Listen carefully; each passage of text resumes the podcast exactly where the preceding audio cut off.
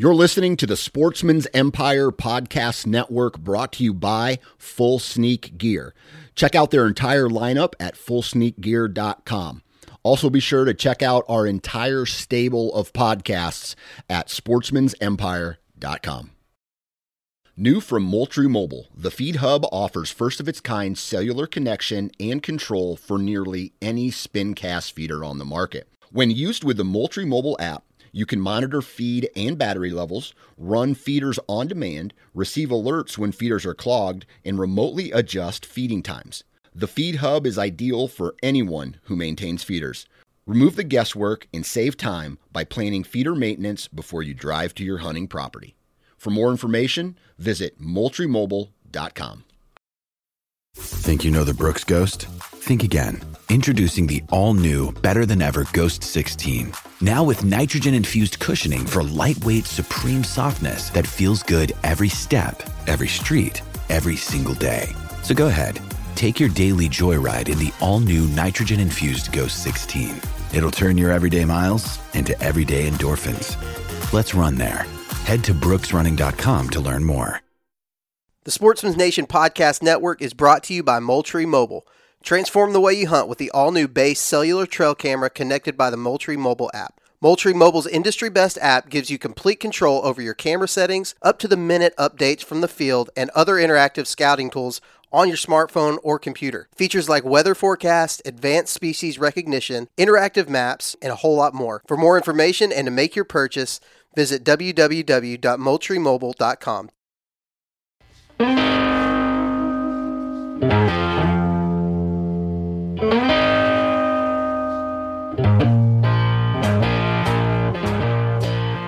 up, everybody? Welcome back to another episode of the Hunting Gear Podcast. And this episode was supposed to be out the week of or the week after the ATA show. But COVID hit, a whole bunch of parties involved, and it got pushed back and rescheduled. And then my life had some curveballs in it. And here we are now halfway through February, or almost halfway through February, and uh, finally getting to launch this episode. And what this episode is, is I'll be talking with uh, one of my buddies, Cameron Stover. Now, if you've heard Cameron Stover on this uh, podcast before, it's because he is the owner of the Hunting Gear Deals website.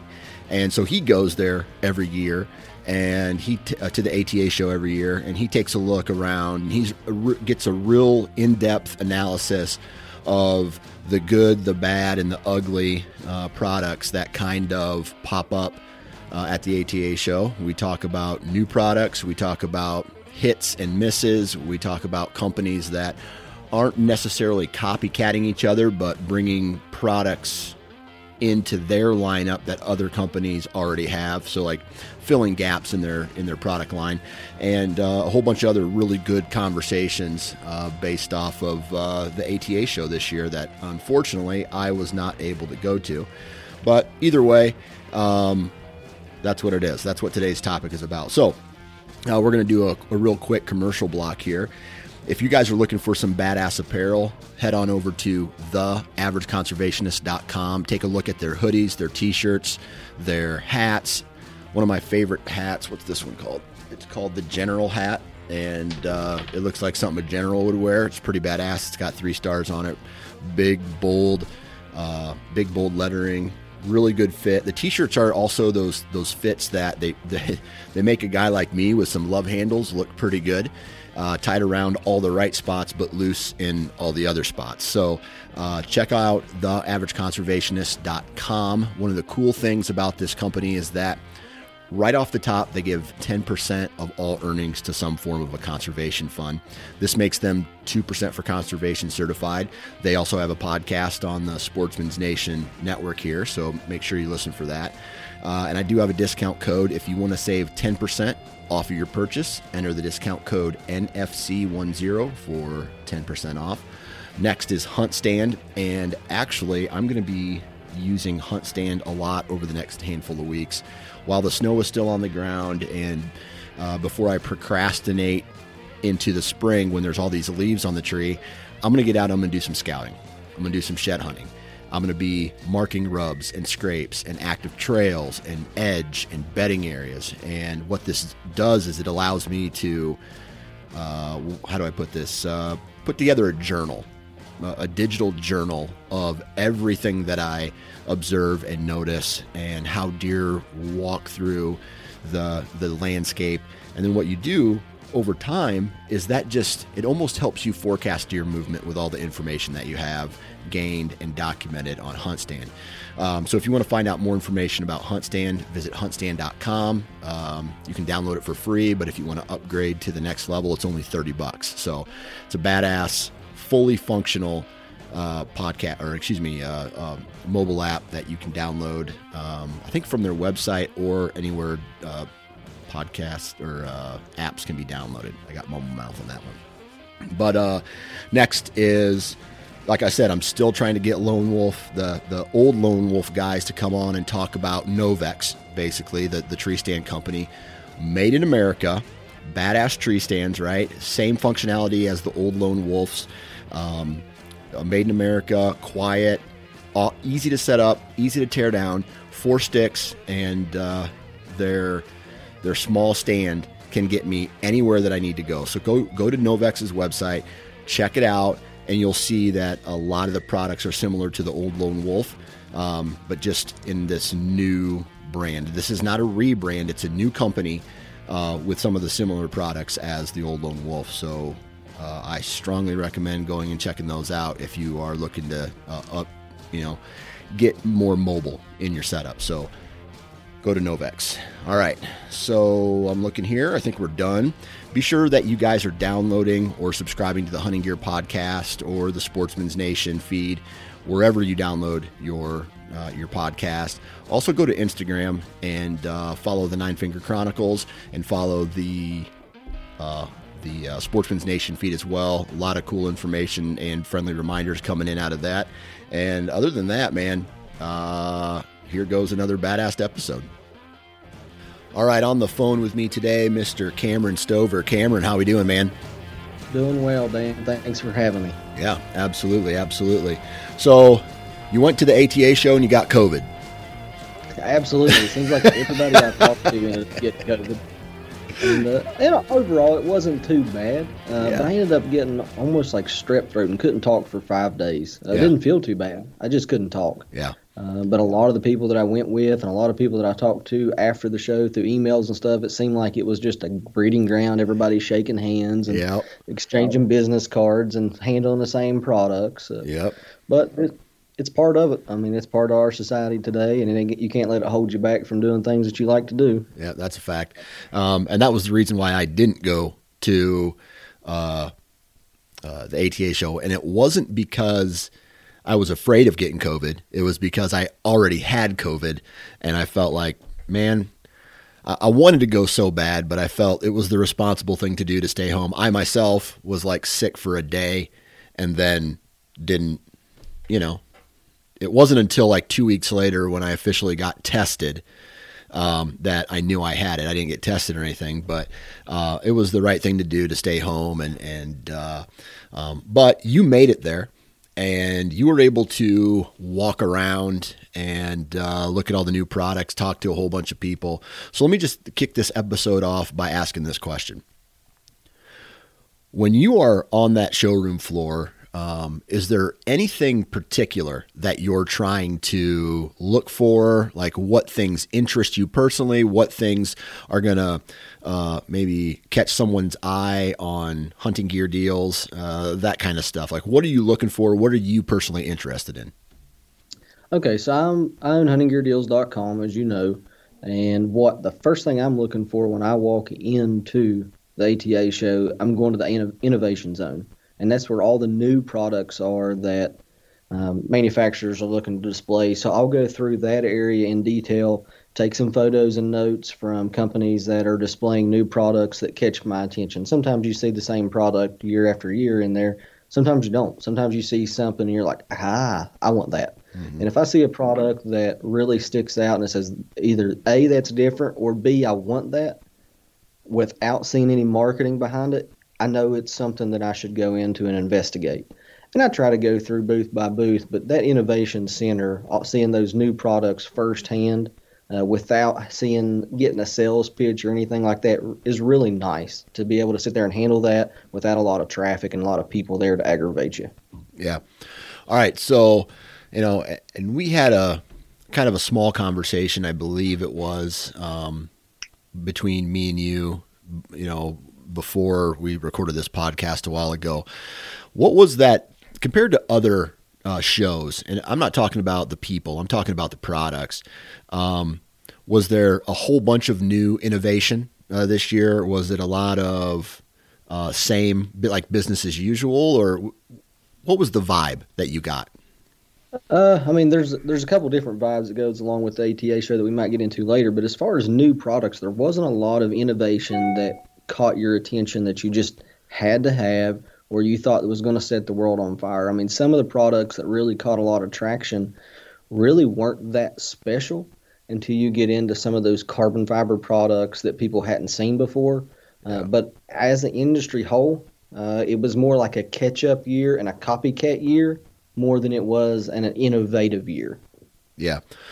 When you when you mean copycat, explain what you mean by that. Um, well, like a couple in years past, we've seen some products really take on and challenge the market to catch up or to lower price points, both of that. And we've seen some companies like trail camera manufacturers, um, the Reveal line of cameras have really kind of taken the market and taken a huge chunk of that market due to their price point and some of the features that they have for the price of that camera. And a lot of those manufacturers have had to lower prices on their cameras and in, innovate those or include the features that are included with some of their competitor cameras in that price point. Uh, so that was one of the first things that I seen. Uh, a lot of um, interaction between the mobile hunting community, and the mobile hunting community is probably the most innovative aspect of the industry right now, the way it is, because yeah. there's a lot of DIYers out there, and manufacturers are capitalizing on somebody else's ideas and tweaks, and they're starting to run with that and create businesses with those. And that's a very fun part of the industry to watch and observe right now, and yeah. to be a part of. Yeah.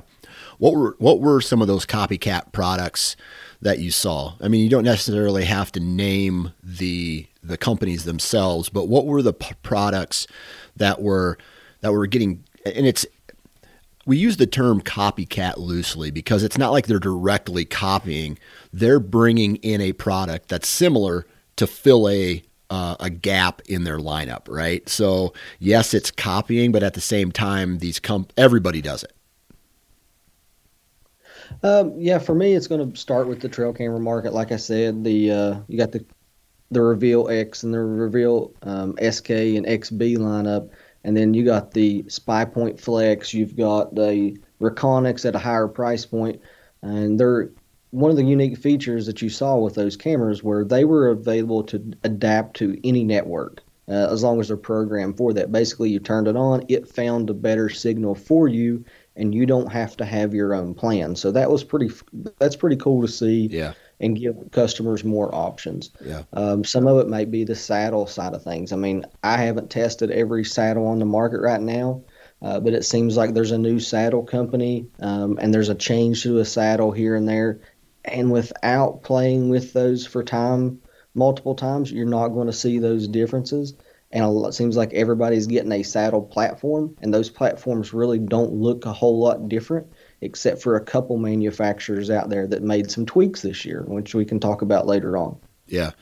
Yeah. So, um, what about one thing I've noticed, and this is, like I said, without me actually going to the ATA show, it seems like a lot of companies, they feel that uh, introducing something new has value. It's important to to show that hey, we're doing something over here. We're not really just treading water. Uh, we're adding new products, and those products that these companies are adding seem to be accessories. Did you happen to see any of that, or what? What is your take on like the accessory game, like screw-in steps or screw-in hooks or or trinkets that you can attach to something or another? You know what I mean? Yeah, I mean, I think a lot of, I mean, even with the bow manufacturers, they all want an accessory lineup to sell with their bows, and you have to, on the back side of that, the dealers have to if they're going to sell your bow, then you got to buy these accessories as well and push this accessory. Um, and that's on the archery side of it. Uh, but as far as like that goes, there was some innovation. I really liked. I think it's. I can't tell you how to pronounce it, but I think it's like X E N E K, and they have a lot of really neat accessories for like self filming out of ground blinds and with like uh, GoPros and uh, attachments like that that I that really caught my attention because it's very unique. And I thought, man, for turkey season, that would be phenomenal. Uh, maybe not for gun hunting with during rifle season for deer, uh, due to GoPros don't have that flexibility uh, for long range. But some really neat side of things there. Gotcha.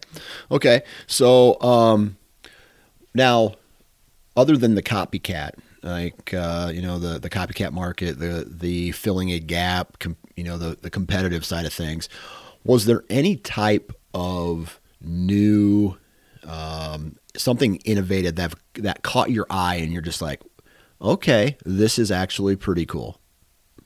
Uh, for me, it was the introduction to carbon fiber with both. Um, you talked to Timber Ninja already, I yep. think, on feed. Uh, in the tree in the tree stand as well as in the saddle platform. Uh, we've seen carbon fiber utilized in bows. We've seen it utilized in climbing sticks with success on both ends, and seeing that come to life uh, in a platform and tree stand. It's pretty neat. Uh, not necessarily in everybody's price points. Yeah, uh, for sure. But it is it is a nice option and provides value for someone looking for something different. Yeah. Am I going to go out and buy that? Maybe, maybe not. I mean, uh, probably not a twelve hundred dollar tree stand. But if that's the only tree stand you plan on buying, and you want that cart the the carbon fiber benefits, then that's what you're going to go with. Yeah. Yeah, and uh, you know, after talking to him, and again, I wasn't there to pick it up and hold it, but uh, let's be honest, me and you are we we do a bit of the mobile hunting hunting stuff. I think it would be absolutely badass to have, right? Agreed. But that price point is just ridiculous. Like, I know that I know that it is one of a kind. It's new to market. It's it's it's the bee's knees, I guess you'd say, when it comes to, um, you know, the lightweight, you know, thermal, uh, the thermal capabilities of it and, and things like that. But just for twelve hundred bucks, man, that that is a that's a big commitment when I can go out and, and buy a ton of other things with that twelve hundred bucks. You're exactly right. I mean, it, that price point and it's not like they're jacking the prices up on the consumer because they've got a new product. At the right. end of the day, that's a hard material to utilize to do something different with what they're doing. They're using that compressed carbon fiber. It's not like a hollow tube carbon fiber that we might see in uh, a bow or the the fibers being wrapped. You would see an arrow. So yep. uh, it's a very neat lineup. It's something. It's only going to appeal to a guy that wants to do something different. Um, and they see that small half a pound difference that it might make or that noise cancellation. Um, what I might end, end up buying though is the carbon fiber uh, platform for the price. I think it's just like in that $300 price range. It's like a pound lighter and it's a little bit bigger than the heavier. Uh, I don't remember Tethrd's different lineups on their platform names, but uh, basically it's the weight of the small platform but the size of their big platform only in that $300 range. So they kind of got something there. Uh, but those guys from Timber Ninja, they were great. I enjoyed yeah. talking with those guys. I enjoyed the product, enjoyed the innovation, respect that completely. Am I going to spend my money on it? No, probably not, unfortunately. yeah. I mean, that is what it is, right? And plus, I, I believe Timber Ninja, that that those products are American made. So again, adding to the price of a of a product like that. The material, where it's manufactured, all plays a role in in what the cost is going to be. And he even admits to it, you know, in the interview that we we did. It's just that man, it, this this product isn't going to be for everybody. So on top of the, you know, that, uh, maybe maybe let's stick to mobile hunting uh, for a second. If you yeah. maybe you have more to talk about on the mobile line, maybe not. Any other products that kind of stuck out uh, to you, or uh, maybe a tweak on an old product for the mobile guys, the DIY guys. Okay, uh, Latitude Outdoors brought out a different type of platform and it's got wings on it. Instead of it being a big square on the tree, it's a small square or rectangle with two wings coming off the side of it. Basically, it looks like a, a giant step.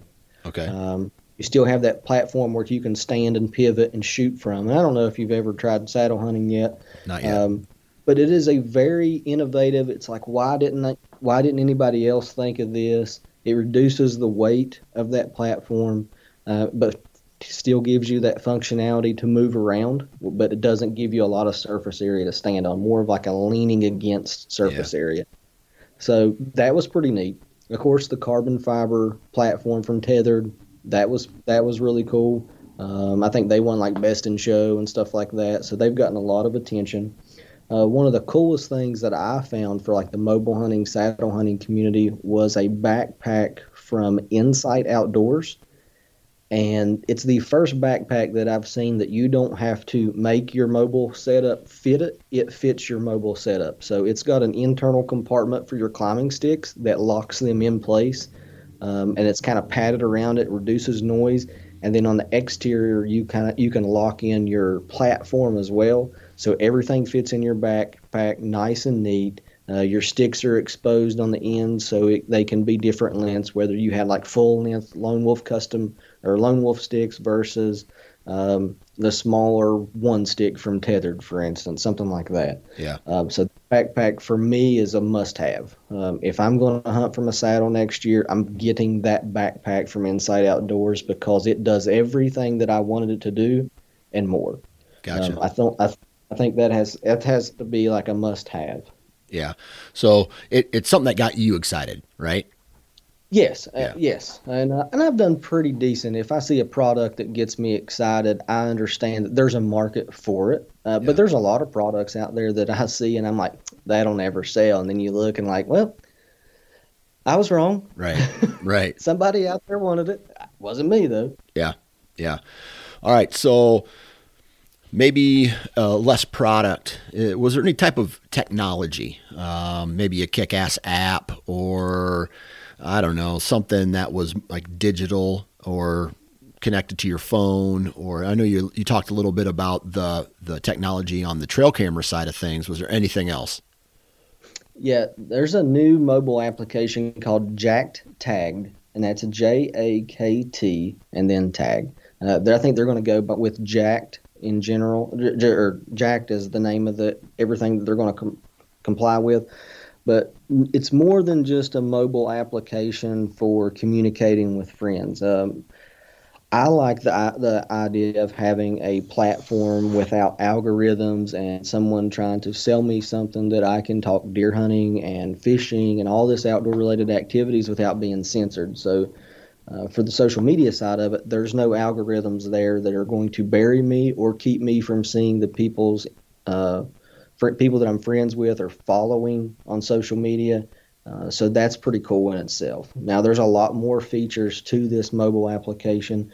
Uh, they use uh, NFCs or QR codes to keep track of things. So you can take a, say, the, some of the mounts probably sitting in your office right now that you're looking at.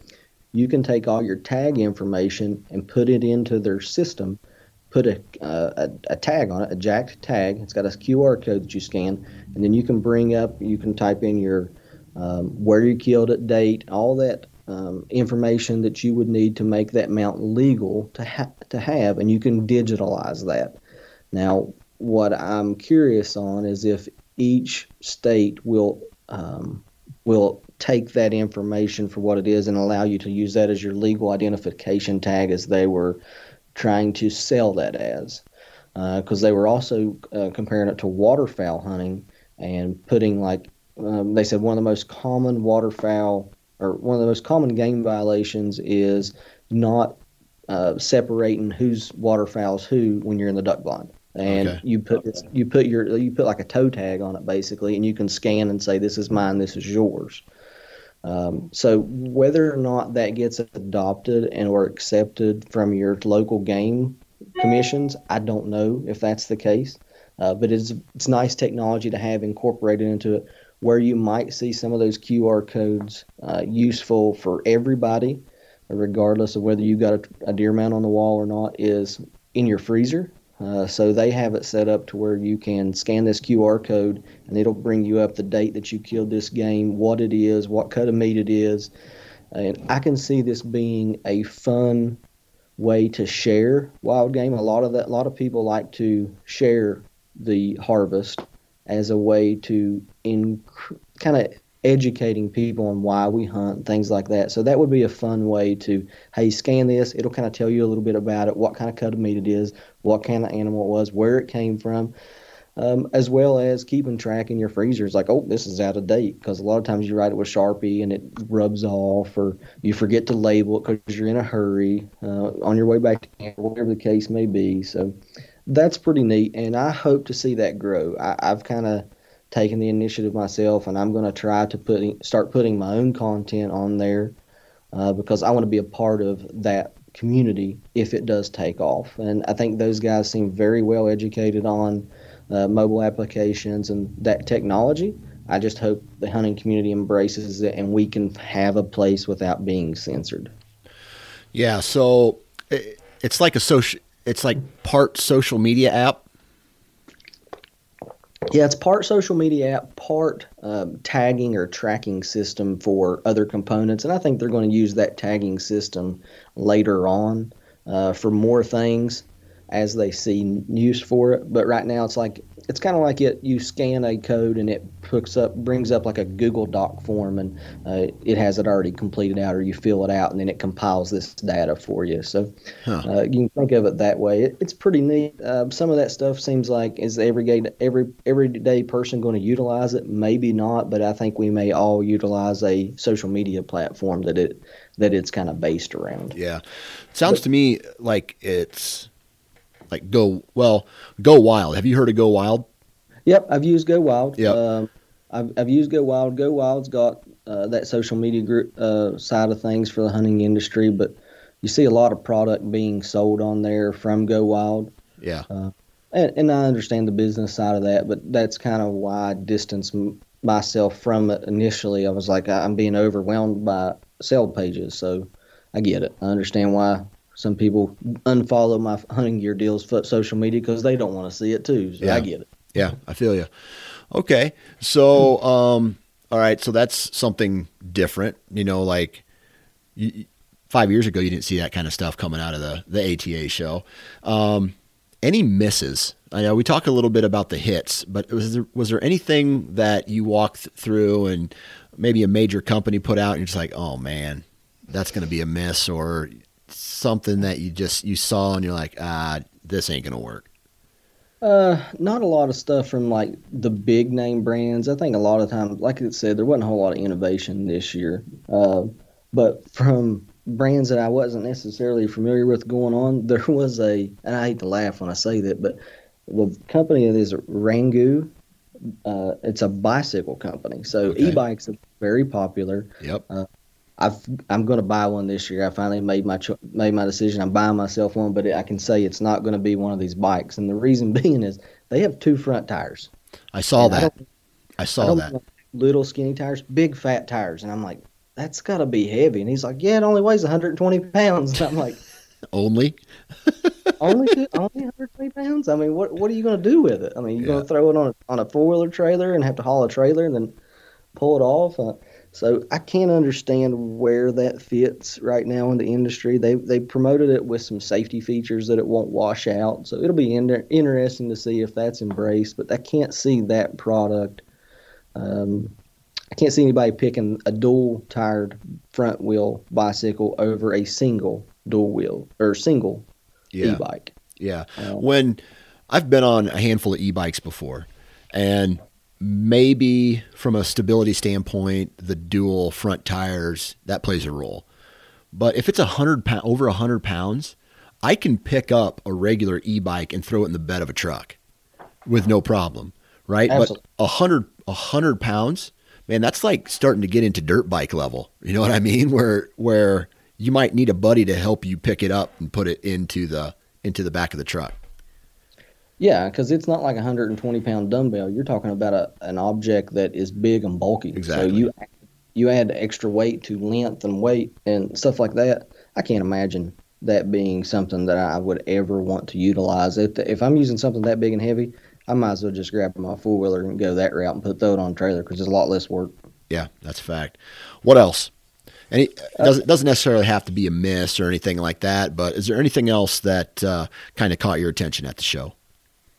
Well, we can talk about the actual attendance of the show, and that that made kind of a scene for that may impact the ATA show for years to come. Was yeah. the lack of attendance from some big name players, some big brands, and then that chained down into the dealers. Seemed like they were less interested when they saw the leaders in the industry back away. Uh, plus, you had COVID situations. You had some really bad weather that hit at the time where people needed to be traveling.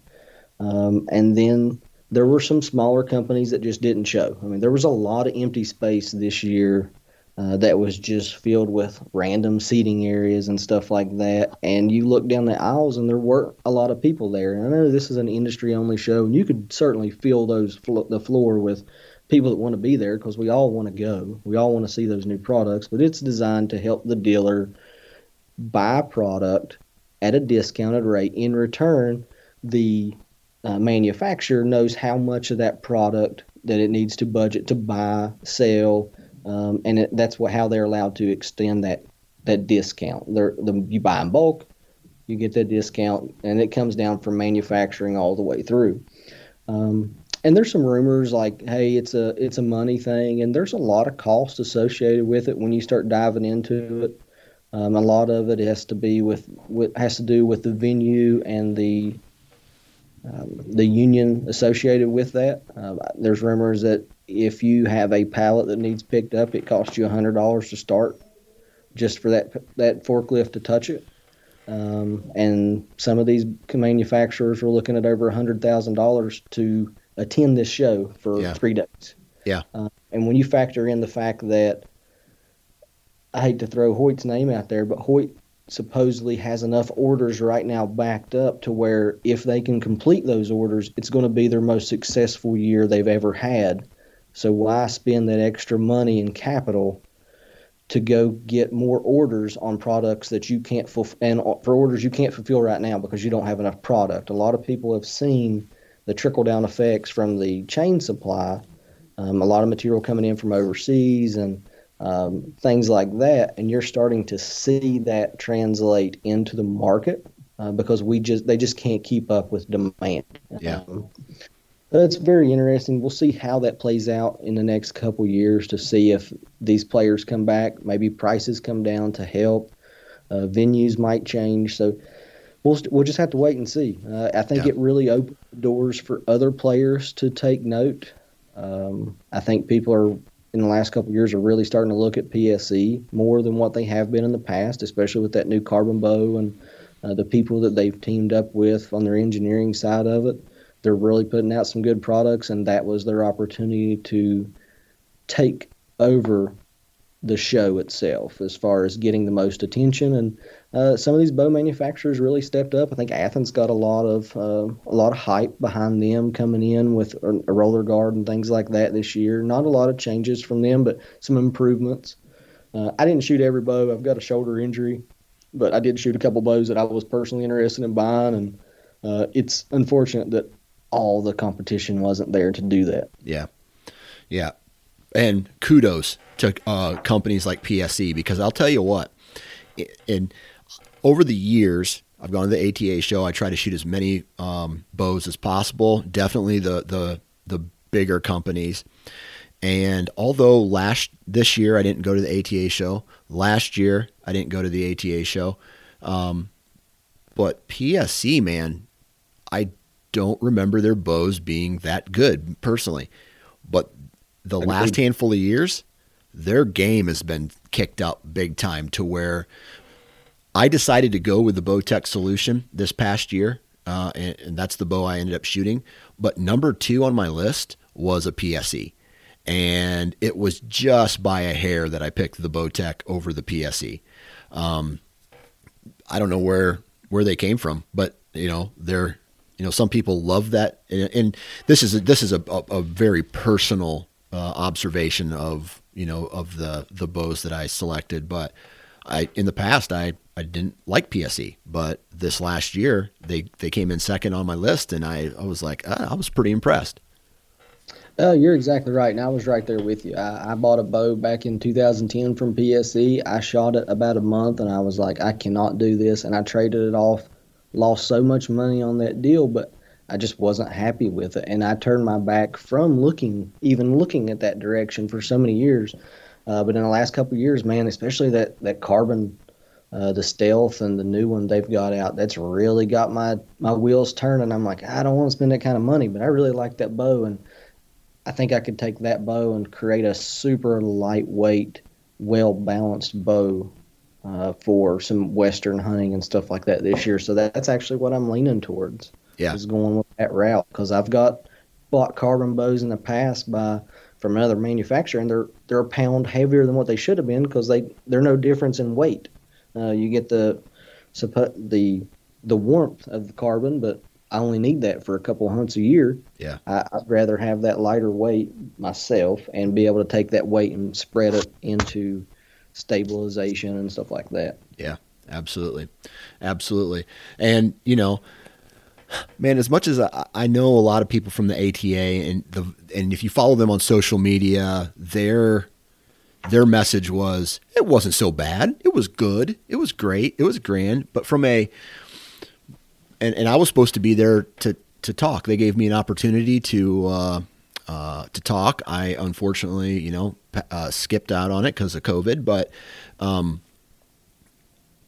I just like in this digital age, they can get the word out. Everybody's on social media. They can definitely get the word out about their products in other places. The orders I feel are still going to come in. Uh, and, you know, for the last handful of years, it's been a smaller ATA show.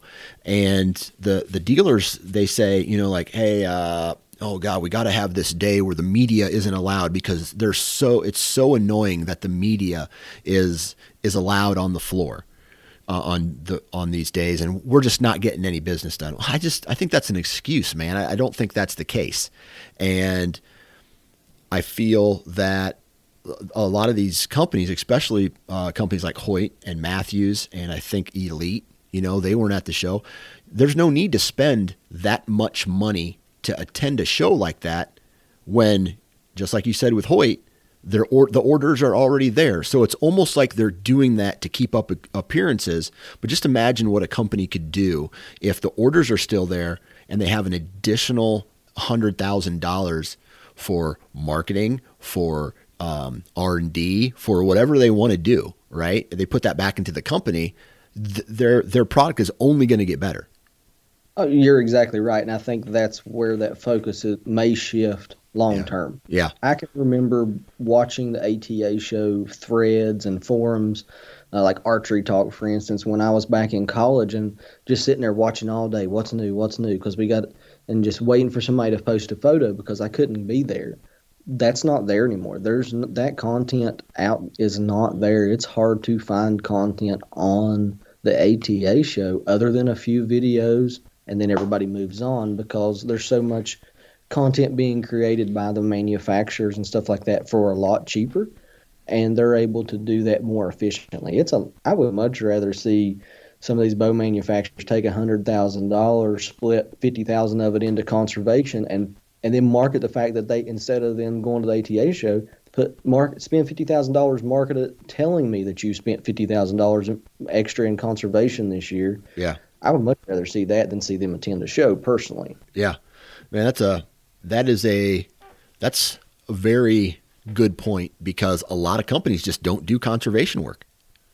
I well, they may, yeah, maybe they do, maybe they don't, but I don't know. I don't, I don't know what they do, right? And they, uh, whatever. I'm just saying, you know, like uh, uh, walk the walk talk the talk and walk the walk. And you can do that if you uh, don't go to a, a, big show like that. Now, I understand there's a lot of people who are uh, like who are absolutely in love with the ATA sh- the ATA show and, and, things like that. But whatever is what it is. Um, kind of getting back into the, the product side of things, um, clothing, right? Any any new products from some of the key players out there that that were oh that's cool or or did those people not show up either?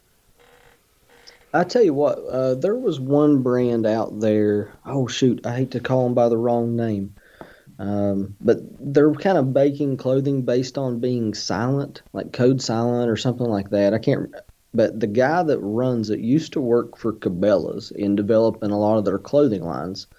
So it's not a flashy line of clothing. It's not something that might catch your attention walking by it.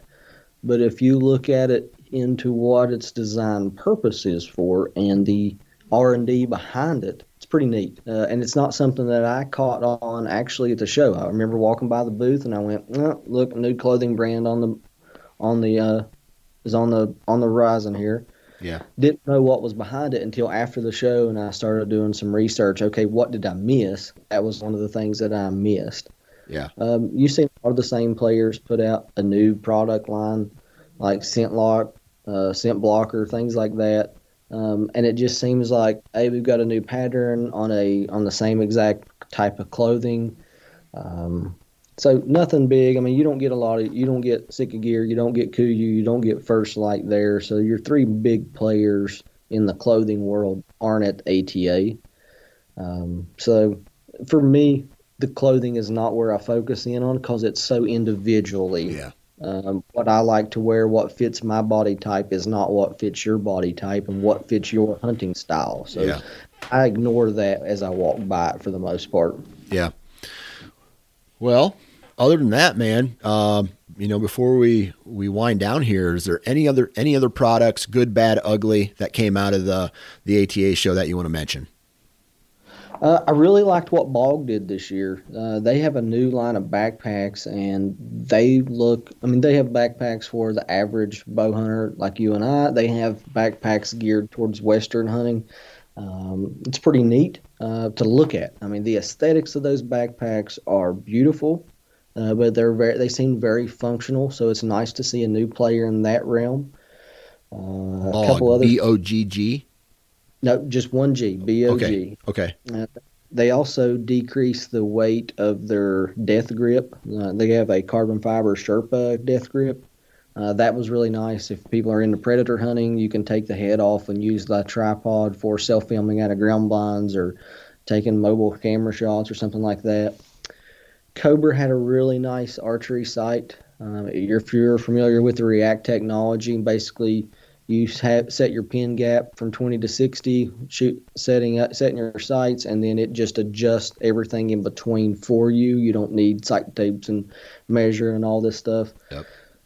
So Trophy Ridge come out with a digital version of the React Pro series previously. There's really nothing different other than a, a different control on the right side as far as how you adjust. Instead of it being a wing, it's a wheel now, and then it has a digital display.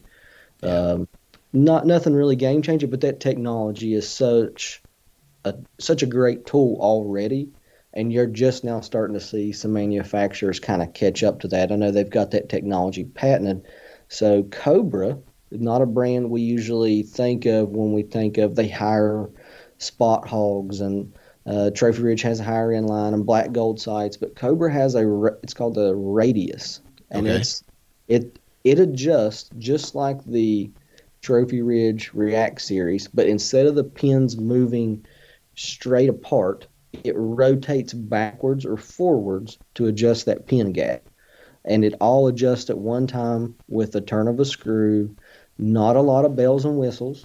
It's built like a tank. It doesn't look like it's going to have a failure to it. If you remember the old Spot Hogg Hunter sights uh, that was that were built solid bar, very streamlined, very strong and durable. That's what it reminds me of with the um, the the Re- React style technology to adjust that pin gap. Yeah.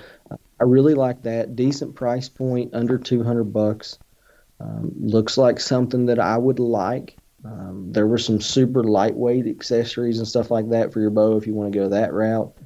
Bushnell had a, a rangefinder built for archery hunting that they claim to be the most accurate um, one they've ever ever produced or ever been produced in the industry. But at the end of the day, I just need to know the difference in one yard to the next. I don't need to know three inches Yeah. because um, it's not going to make that big a difference in the yardage is what I'm shooting with a bow. Yeah. So, but I had to play around with that. It seemed like a very quick, um, very easy to use rangefinder. I really liked it. Uh, maybe a couple other misses. Um, the Elevate stand company they uh, brought out the Element hang-on stand. It's a water jet stand. Kind of, kind of odd with the price point versus the weight. Um, they're trying to compete in that high-end market that the Beast Gear and Lone Wolf custom gear stuff's in. But the way those tree stands mount to the tree, I'm not even. I'm not going to recommend somebody even purchasing it until um, that changes. Um, it has a wrap style system instead of using a ratchet strap or a pull strap. You basically take your strap and you wrap it around the the stand itself, and you kind of hook it together. I, I'm I don't understand the way they got that passed through TMA. Maybe there's more to it. I What was the name know, of the company again? Elevate stands, and the only stand that they brought out was the Element hang on stand. So it's got a super weird uh, setup to way it hooks up. It's not like the traditional pull strap to tighten it up.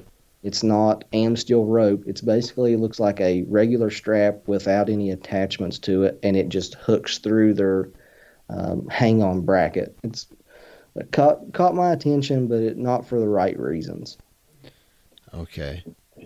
So, okay, I'm, I'm trying to look at some pictures here of it, but, um, I mean, it looks It looks great. it looks look great. Yeah, I mean, and If so you zoom in on what didn't you like about it? If You you if you look where it connects to the tree, instead of you putting on a uh, like a pull strap or a ratchet strap, Yeah. that connection piece is not hooks like you're familiar with on a tree stand. Okay. It's it's basically you twist it through there and make almost like a knot around it and hold it in place without any pull or cinch to it. Hmm. Um, very very odd design, very something that I don't quite understand, and it, it was like I guess it's a weight reduction thing or it's a patent issue. I do under, I do think I do think it's a patent issue that they're trying to skip around and let you buy your own product that they don't sell. I think that's what it is because there's if it's a if they're using water jet to cut that stand, there's a patent pending on that by another manufacturer. So Okay. at the end of the day, I don't know if that tree stand is going to be around long term, but Yeah. it does offer a, a okay price point. It's like four hundred and some bucks for like a ten pound stand, but it's a little bit more empty in in their design than some of these other tree stands that we've seen. Yeah. So Also looks like know. you have to have a straight tree for it to work. I think it does have an adjust. I think it has an adjustability. Um, Forward, backwards, so. but not right, left, right? Like the lone wolves Yeah. have. Yeah. yeah, it's Yeah. forward, backwards. Yeah. That's it. That's it. Yeah. Can't use it. Sorry. Um, but another thing that I'm looking at on this stand is, I mean, it looks cool, but the gapping between the Yeah. On the platform just looks huge. and and that you'll see that same large gapping in the Timber Ninja carbon fiber stand as Yeah. a weight reduction tool. Yeah. Yeah. Uh, and and I'm not a big. I mean, I don't have a big foot, so I would hate to be turning and my the heel of my foot drop into that, and then I'm hanging from my harness while a big buck blows and what runs away. Yeah. That's So fact. that's another thing um, that I, I'm not very comfortable with myself. Yeah. Yeah. All right. Sorry, I, I derailed you there, but yeah, something to take a look Great. at. No, that that was right. Um, I mean, we could go into the crossbow side of things, and I, I hate to go down that route and say crossbows are bad, but man, they're getting into that 500 feet per second plus range. Yeah. They're so compact, and they don't have limbs even at this point in time. It's right there on the rail system, and they're like four or five inches wide. Yeah. Uh, so it's really starting to push that envelope, and I and I understand every every technology that we have pushes the envelope to its limits, and you then you either create a new category or you create or you raise those limits on that. But Yeah.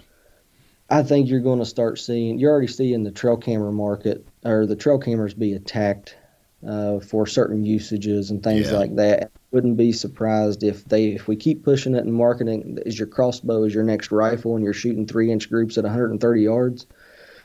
Um, you're going to cr- you're going to raise some red flags. So Yeah. it's it's not something that I don't support because I'm I plan on buying one for some youth hunts and stuff like that this year, but that's probably not the model that I'm going to go with. Yeah. Um, myself. Yeah.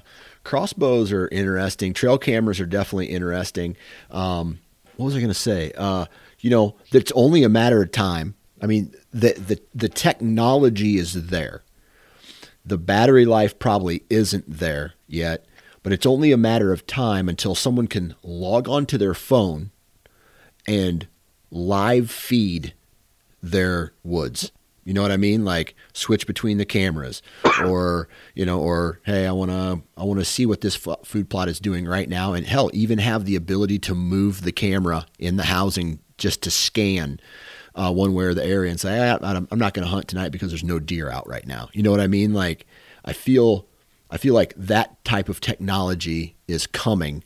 Um, it's just a matter of making it work uh, from a from a, a financial standpoint. And then on the crossbow market, crossbows are definitely becoming more popular. Um, but at the same time, some of these are so powerful now that, you know, and, and I hate to be that guy who says, what if, right? My, my, my bow is not going to explode if it's just sitting there.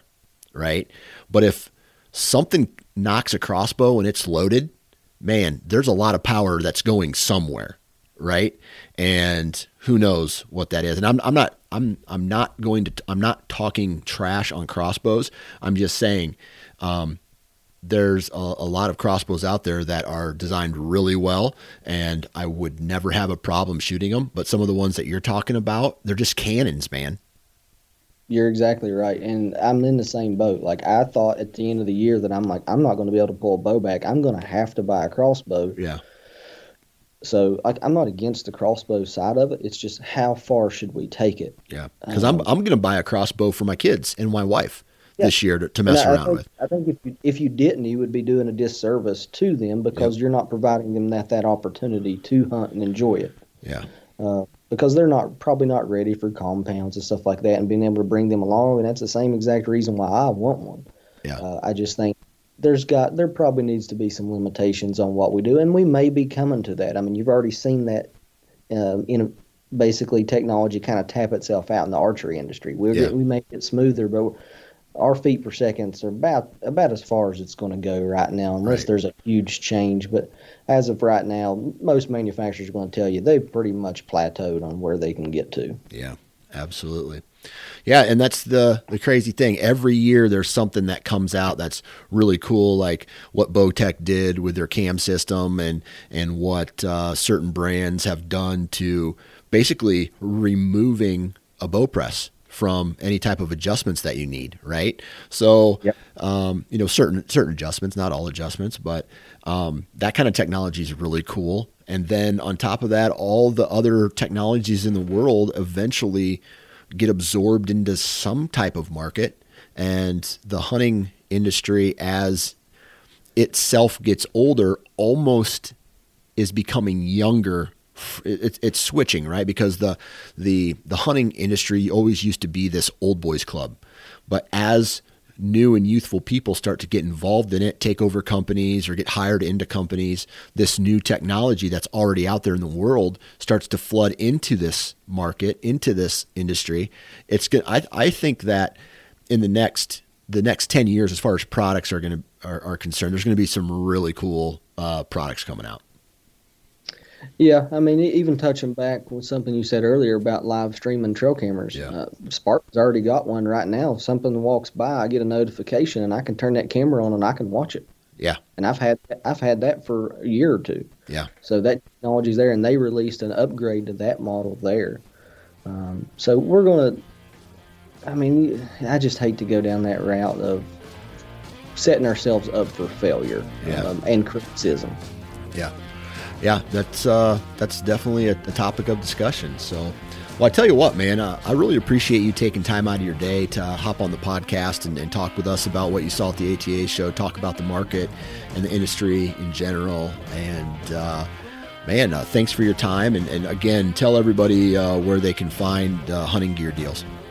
And it's always a pleasure, Dan. Thanks for having me. But if you guys want to learn more about huntinggeardeals.com, go to www.huntinggeardeals.com sign up for the daily deal email. You'll find the links to the best deals around the hunting hunting industry uh, for online retailers, as well as gear reviews, and I'll have some wild game recipes coming out this year. So, uh, thanks to a person that I met at the ATA show, actually. So we, we kind of hit things off, and I think we're going to do some content to creation together. So that should be fun. Perfect. All right, man. Well, you have a good one, and uh, we'll talk to you later. Thanks, Dan.